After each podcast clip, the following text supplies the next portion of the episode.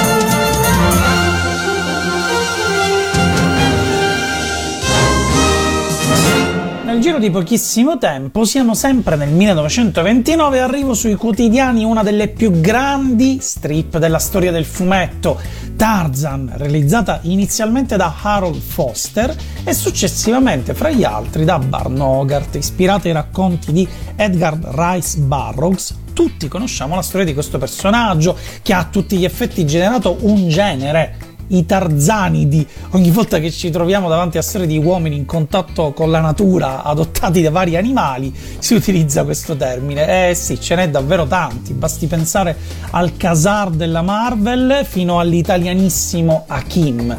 Potremmo anche citare Bingo Bongo, interpretato da Adriano Celentano, ma forse è meglio tornare al personaggio originale. Tarzan trova subito nei fumetti un ambiente congeniale per raccontare le sue storie, che inizialmente sembrano più racconti illustrati che fumetti a tutti gli effetti, con didascalie e immagini che le accompagnano. Disegni però bellissimi perché Harold Foster era davvero un disegnatore sopraffino che apre le porte di uno stile realistico molto preciso che in Buck Rogers ancora non c'era. Foster è un maestro del pennello, disegna figure bellissime, ambienti dettagliatissimi come mai prima di allora si erano visti. Quando Foster abbandona la strip, fra gli altri successori alle redine dei disegni, troviamo, come ho già citato, l'immenso Barn Hogarth, disegnatore che fa esplodere le anatomie dei personaggi e anche degli animali, creando una tensione nervosa nei disegni che fa ulteriormente scattare in avanti il disegno a fumetti. Hogarth insegnerà per anni le sue nozioni legate al suo modo di concepire quella che era a tutti gli effetti una anatomia dinamica, insegnando delle scuole d'arte e scrivendo dei libri a tema, fra l'altro tratti proprio dalle sue lezioni, e tornando anche dopo molti anni al personaggio che lo aveva reso celebre con una sequenza tecnicamente sublime. Ai suoi disegni e a quelli di Foster fu ispirato il cartone animato prodotto dalla Filmation, storica casa legata ai personaggi come i Master of the Universe o i Ghostbusters, però quelli veri con lo scimmione, perché sì, era la Filmation ad avere creato originariamente la serie televisiva dal vero che aveva questa sigla.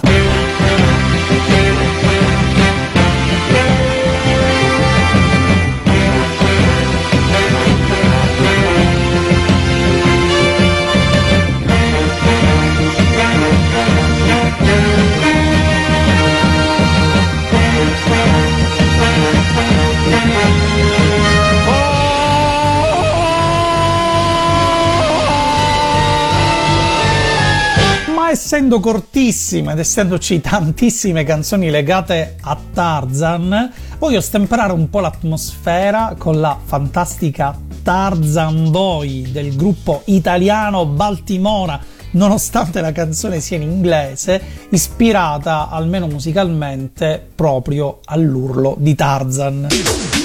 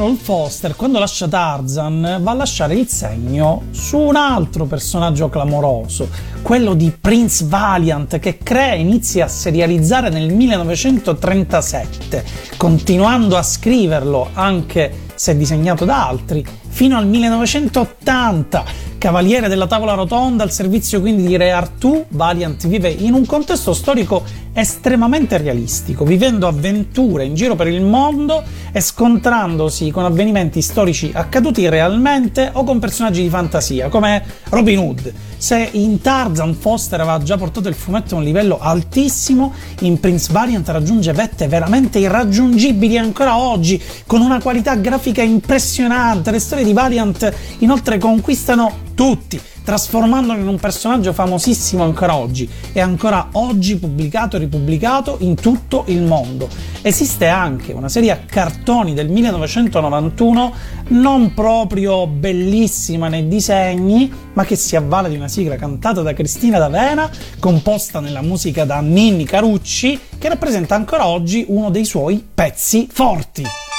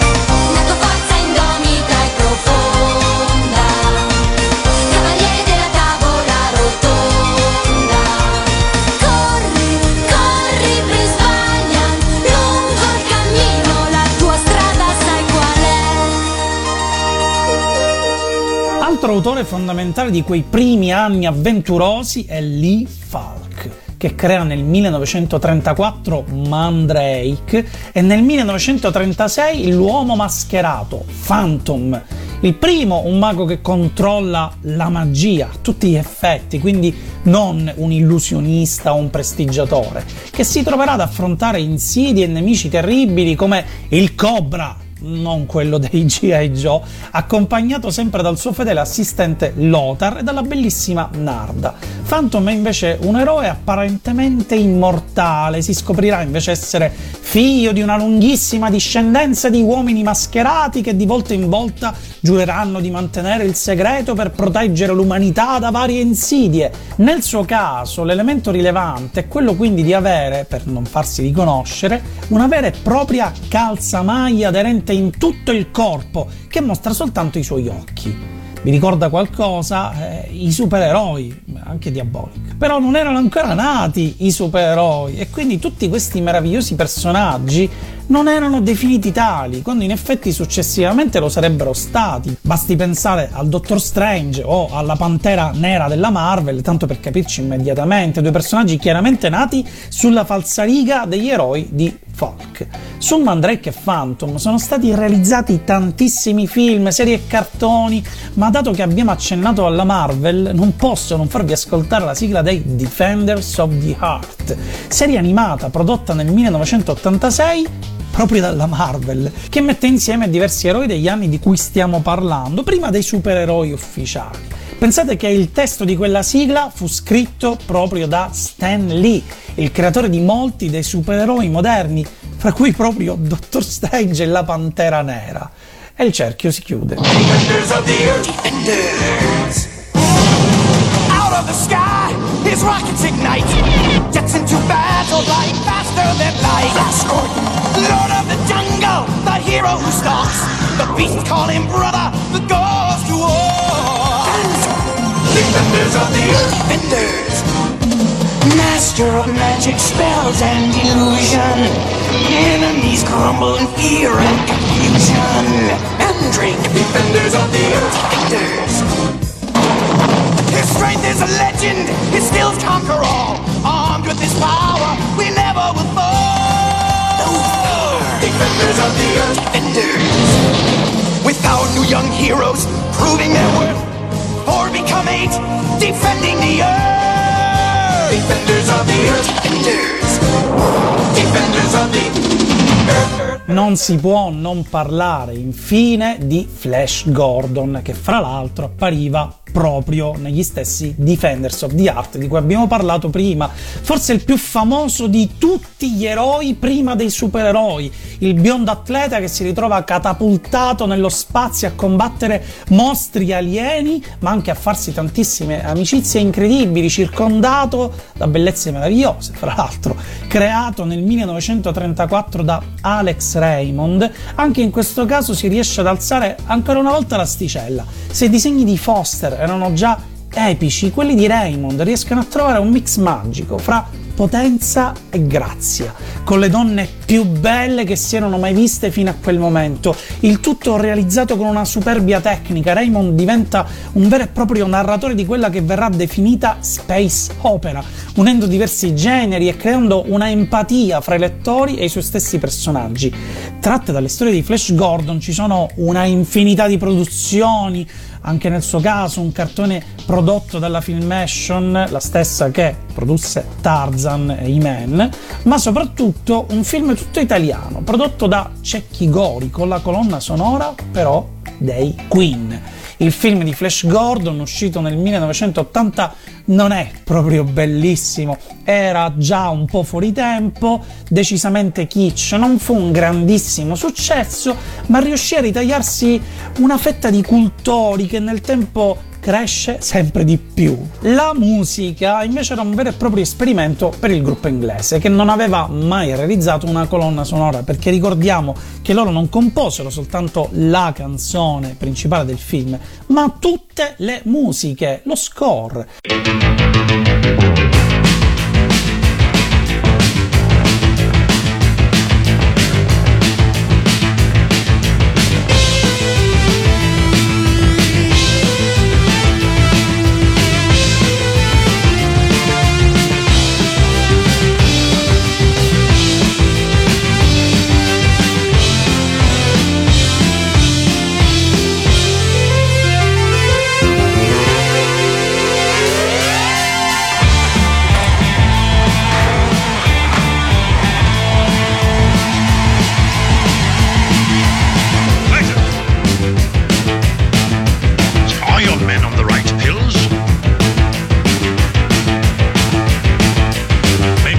execute their trailer.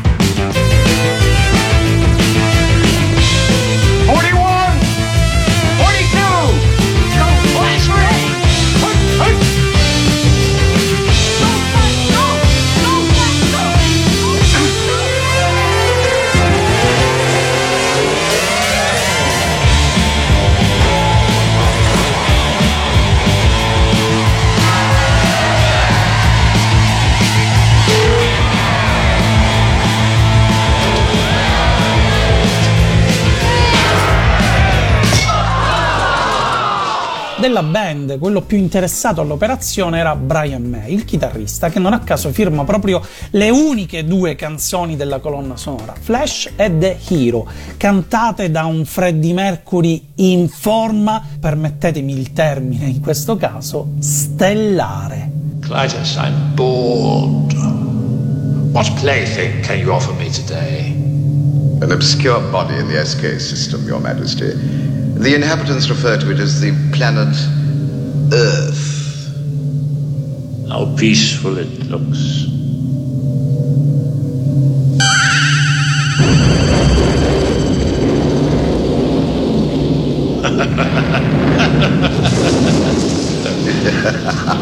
Most effective, Your Majesty.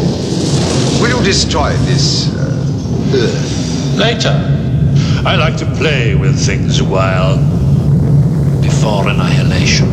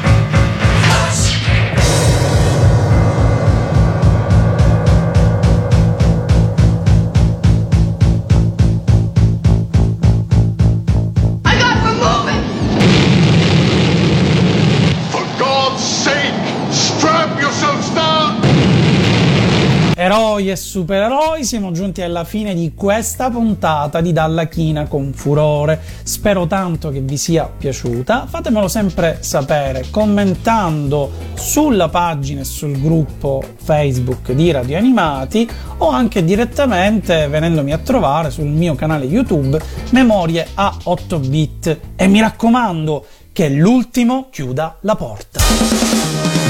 Da Radio Animati, Sergio Algozzino ha presentato Dalla china con furore. Un mondo di fumetti, comics e manga.